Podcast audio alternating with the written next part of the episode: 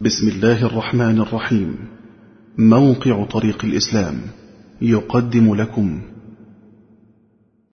إن الحمد لله نحمده ونستعينه ونستغفره، ونعوذ بالله تعالى من شرور أنفسنا ومن سيئات أعمالنا، من يهده الله فلا مضل له ومن يضلل فلا هادي له، وأشهد أن لا إله إلا الله وحده لا شريك له، وأشهد أن نبينا محمدا عبده ورسوله. يا أيها الذين آمنوا اتقوا الله حق تقاته ولا تموتن إلا وأنتم مسلمون. يا أيها الناس اتقوا ربكم الذي خلقكم من نفس واحدة وخلق منها زوجها وبث منهما رجالا كثيرا ونساء، واتقوا الله الذي تساءلون به والأرحام إن الله كان عليكم رقيبا.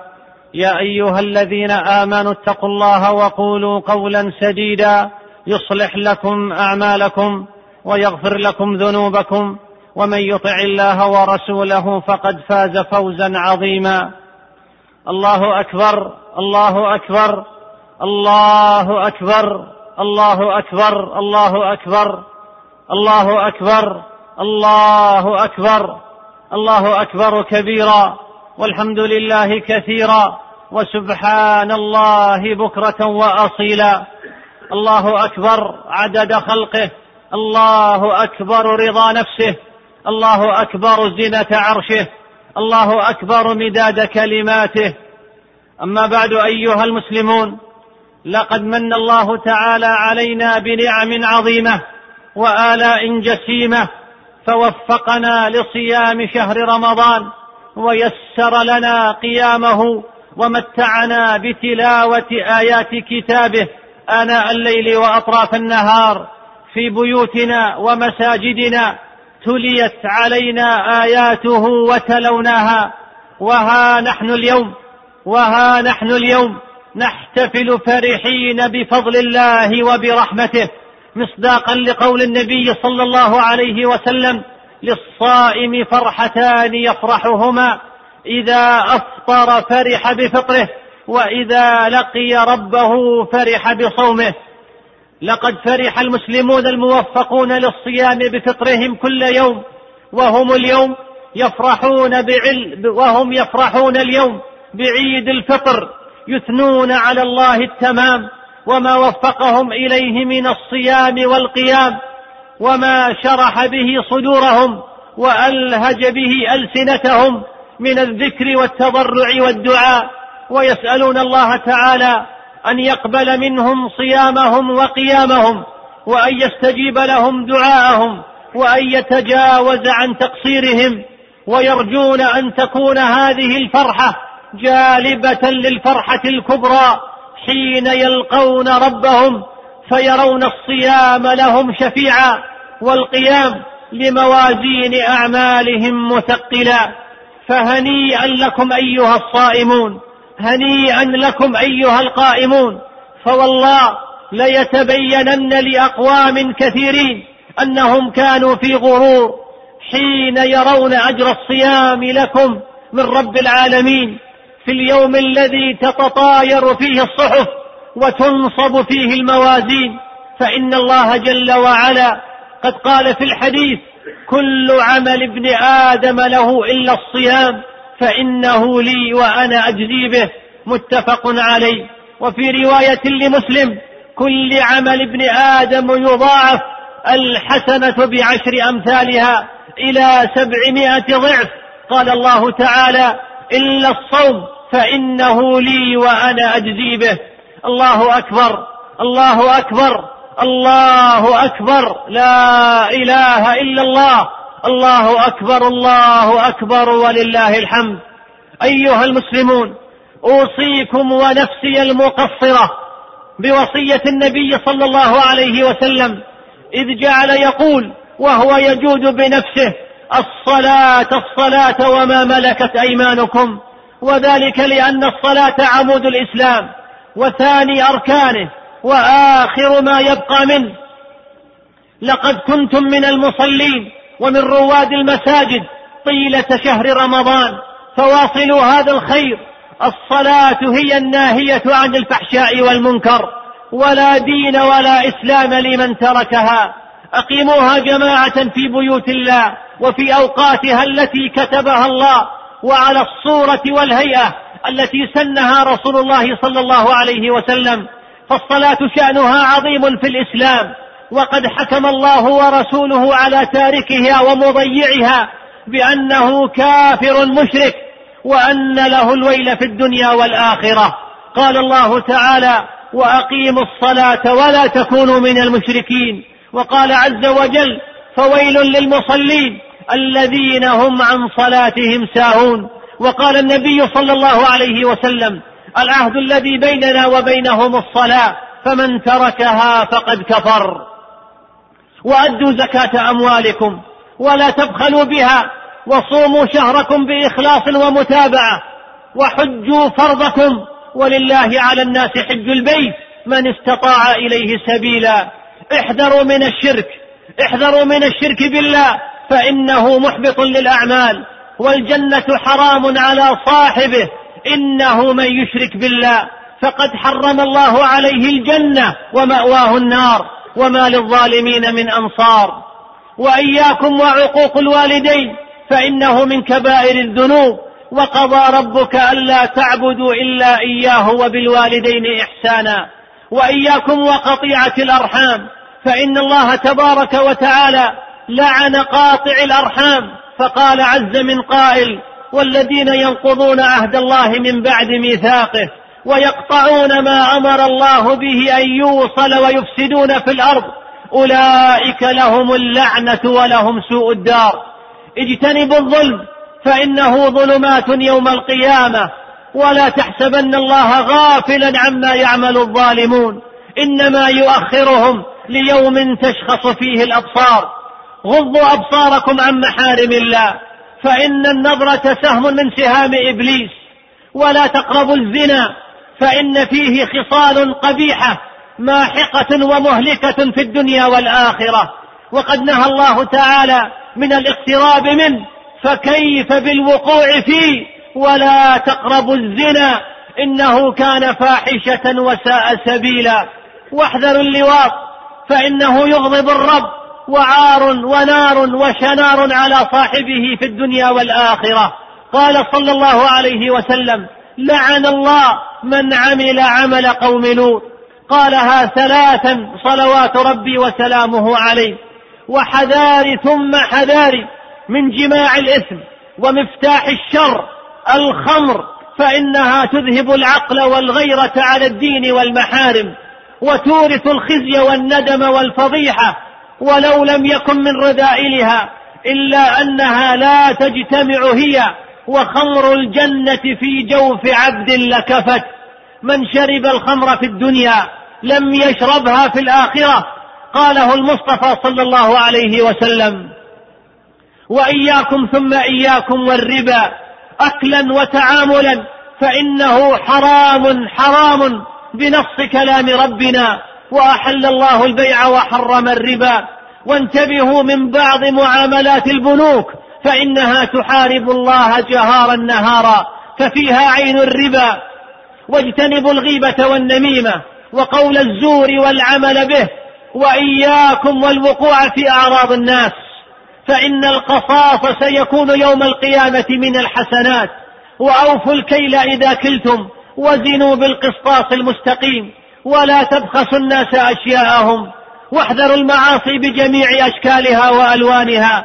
ومن ذلك المجلات الخليعة التي أظهرت المرأة معبودا وصنما، فافتتن بها شباب الإسلام، زنت أبصارهم قبل فروجهم إلا من رحم الله. ومن المعاصي التي أحذركم منها الغناء والموسيقى، الذي ملأ البيوت إلا بيوت من رحم الله من أصوات المغنيين والمغنيات، والماجنين والماجنات، الأحياء منهم والأموات، فإنها تتنافى مع الدين والرجولة. وقوموا بحق الجوار لمن جاوركم. قال صلى الله عليه وسلم: ما زال جبريل يوصيني بالجار حتى ظننت أنه سيورثه. بروا آباءكم تبركم أبناؤكم، وصلوا أرحامكم تكثر أموالكم وتطل أعماركم. ففي الصحيحين قال النبي صلى الله عليه وسلم: من أحب أن يبسط له في رزقه وينسأ له في أثره فليصل رحمه. أحسنوا إلى من أساء إليكم، ذلكم خير لكم وأزكى وأطهر، ولا تستوي الحسنة ولا السيئة، ادفع بالتي هي أحسن فإذا الذي بينك وبينه عداوة كأنه ولي حميم، وما يلقاها إلا الذين صبروا وما يلقاها إلا ذو حظ عظيم. وأمروا بالمعروف وانهوا عن المنكر، وإياكم وتركه مع القدرة عليه، واتقوا فتنة لا تصيبن الذين ظلموا منكم خاصة، وإنما أهلك من كان قبلكم أنهم كانوا لا يتناهون عن منكر فعلوا. أقيموا أولادكم على طاعة الله، ألزموهم أداء الصلوات المفروضة في المساجد، استروا نساءكم ومحارمكم واقسروهن على الستر والتستر، ولا تطيعوهن فيما يضر دينكم ودنياكم. يا أيها الذين آمنوا قوا أنفسكم وأهليكم نارا وقودها الناس والحجارة. طهروا منازلكم من الصور المجسمة وغير المجسمة إلا ما لا بد منه، وحسابه على من سن. قال النبي صلى الله عليه وسلم: لا تدخل الملائكة بيتا فيه صورة. عظموا شعائر الله، عظموا تعاليم دينه، ومن يعظم شعائر الله فإنها من تقوى القلوب. أذكركم جميعا وأحثكم على صيام ستة أيام من شوال. ففي الصحيح ففي الحديث الصحيح: من صام رمضان ثم أتبعه ستا من شوال كان كصيام الدهر. الله أكبر، الله أكبر، الله أكبر، لا إله إلا الله، الله أكبر، الله أكبر ولله الحمد، الله أكبر كبيرا والحمد لله كثيرا وسبحان الله بكرة وأصيلا. معاشر المسلمين، إنما جعل العيد عيدا لما يرجى فيه من الفرح بالعتق من النار. وقد ثبت عن حبيبنا صلى الله عليه وسلم أن لله تعالى في رمضان عتقاء من النار، وذلك في كل ليلة، حتى إذا كان آخر ليلة من رمضان أعتق سبحانه مثل ما أعتق من أول ليلة منه. فكل يوم يعقب العتق من النار صار عيدا. فأصل الفرح إنما هو تفاؤل بالعتق، وفرح بالنجاة، وسرور بالفوز. قل بفضل الله وبرحمته فبذلك فليفرحوا هو خير مما يجمعون.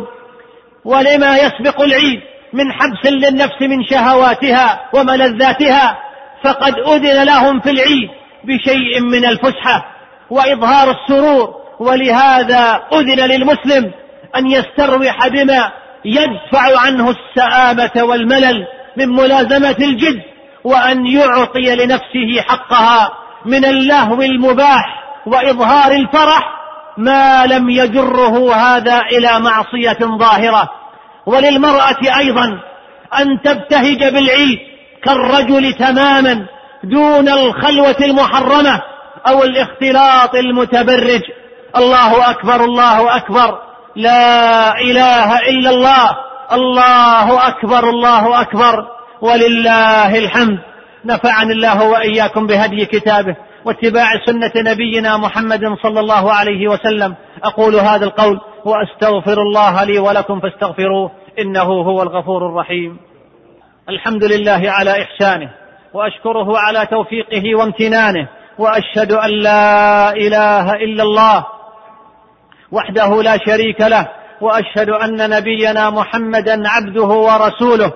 أما بعد، أيها المسلمون، إن أصدق الحديث كتاب الله، وأوثق العرى كلمة التقوى، وخير الملل ملة إبراهيم، وخير السنن سنة نبينا محمد صلى الله عليه وسلم، وأشرف الحديث ذكر الله جل وعلا، وأحسن القصص هذا القرآن، وخير الأمور عواقبها، وشر الأمور محدثاتها، وأحسن الهدي هدي الأنبياء، وأشرف الموت قتل الشهداء، وأفضل متطوع هو به هو الجهاد في سبيل الله.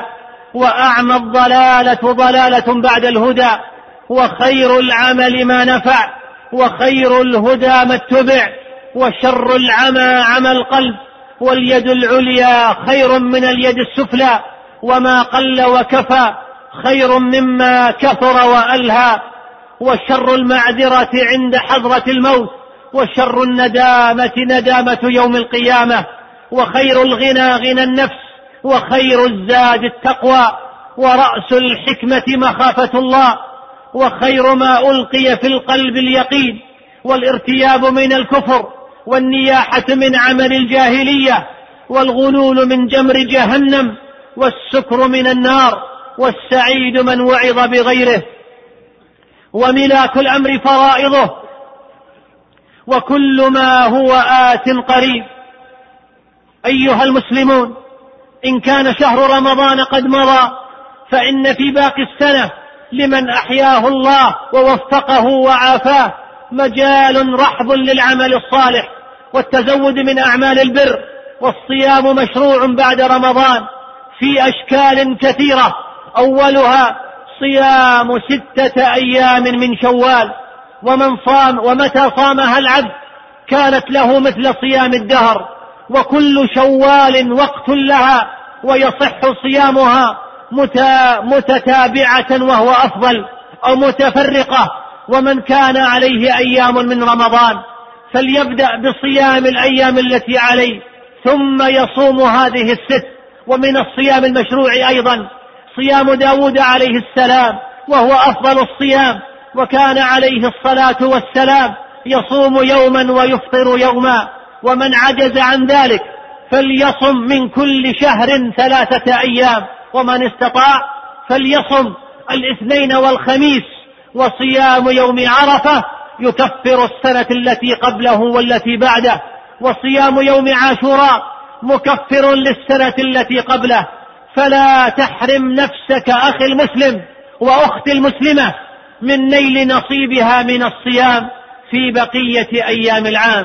هذا هذا واحذر أخي المسلم، واحذري أختي المسلمة من أن تكون ممن وفقه الله لفعل الخيرات في رمضان ثم تنكص على عقبيك، فتهدم ما بنيت وتنقض ما غزلت، فتتهاون في صلاتك، ولا يكون لك حظ من صيام أو صدقة أو نسك، فتفلس بعد غنى، نعوذ بالله من ذلك. يا حسرة على دموع سكبت في المساجد، ويا حسرة على دعوات رفعت من أجلها الأيدي إلى السماء، ويا حسرة على حضور مع الجماعة وتلاوة للقرآن طوال الشهر. فأعقب ذلك كله عودة إلى المعاصي، وتفريط للصلوات، وهجر للقرآن، واستهانة بالمحرمات، وإهمال للمسؤوليات. اللهم إنا نعوذ بك أن نبدل نعمتك كفرا ونحن نستقبل أيام العيد، ونعوذ بك من الحور بعد الكور. فداوم على طاعة الله، واستمر في العمل في مرضاته، واترك ما اعتدت تركه في رمضان، واعبد ربك حتى يأتيك اليقين. وربما كان هذا آخر رمضان تدركه، وتكون أنت ممن يتذكرهم أهلهم ويترحمون عليهم. فإياك والكسل بعد الجد وحسن العمل، وإياك والتواني بعد العزم. واحذر بعد ذلك، واحذر بعد أن ذقت حلاوة الطاعة أن تعود إلى الإثم. فما أعظم البشرى من الله للطائعين. الله أكبر، الله أكبر، لا إله إلا الله، الله أكبر، الله أكبر ولله الحمد، الله أكبر كبيرا، والحمد لله كثيرا، وسبحان الله بكرة وأصيلا. أيها المسلمون، من رحم في رمضان فهو المرحوم، ومن حرم خيره فهو المحروم، ومن لم يتزود فيه لمعاده فهو الملوم، ومن لم يعتق فيه من النار فهو المذموم. اللهم وفقنا لعمارة الأوقات واغتنام الباقيات الصالحات، وأعنا على فعل الخيرات وترك المنكرات، واجعلنا ممن ممن أعتقت رقابهم من النار ففازوا بأعلى الدرجات. واغفر لنا ولوالدينا ولعموم المسلمين. أيها المسلمون، إذا وافق العيد يوم الجمعة كما نحن اليوم، فإنه من صلى العيد مع الإمام سقط عنه وجوب حضور الجمعة ويبقى في حقه سنة، ولكن ولكن لا يدع صلاة الظهر، ويجب عليه أن يصليها ظهرا، والأفضل أن يصلي مع الناس جمعة. فإن لم يصلي الجمعة صلاها ظهرا، لما ثبت عنه صلى الله عليه وسلم أنه رخص في الجمعة لمن حضر العيد فقال: اجتمع في يومكم هذا عيدان، فمن شهد العيد فلا جمعة عليه. وهذا في حق غير الإمام. أما الإمام فإنه يجب عليه أن يحضر للجمعة وأن يقيمها بمن حضر معه من المسلمين، ولا تترك صلاة الجمعة نهائيا في البلد. فالإمام يصلي بمن حضر الجمعة إذا كانوا ثلاثة فأكثر منهم الإمام، فإن لم يحضر معه إلا واحدا صليا ظهرا. اللهم إنا نسألك بأسمائك الحسنى وصفاتك العلى أن تجعلنا من الذين قبلت منهم رمضان وأعتقتهم من النيران. اللهم واجعلنا ممن صام رمضان إيمانا واحتسابا فغفرت له ما تقدم من ذنبه. نسألك اللهم بأسمائك الحسنى وصفاتك العلى أن تفرج عن أمة محمد صلى الله عليه وسلم في كل من فلسطين والعراق وأفغانستان وفي جميع بلدان المسلمين فرجا عاجلا غير آجل. اللهم فرج هم المهمومين ونفس كرب المكروبين. اللهم اجعل لنا من كل هم فرجا ومن كل ضيق مخرجا. اللهم أعد علينا رمضان أعواما عديدة وأزمنة مديدة ونحن في أمن وإيمان وبر وإحسان وعلى طاعة واستقامة يا رب العالمين. اللهم صل على محمد وعلى آل محمد كما صليت على إبراهيم وعلى آل إبراهيم إنك حميد مجيد. اللهم بارك على محمد وعلى آل محمد كما باركت على إبراهيم وعلى آل إبراهيم في العالمين إنك حميد مجيد. وآخر دعوانا أن الحمد لله رب العالمين. مع تحيات إخوانكم في موقع طريق الإسلام دبليو دبليو دبليو دوت islamway دوت كوم. والسلام عليكم ورحمة الله وبركاته.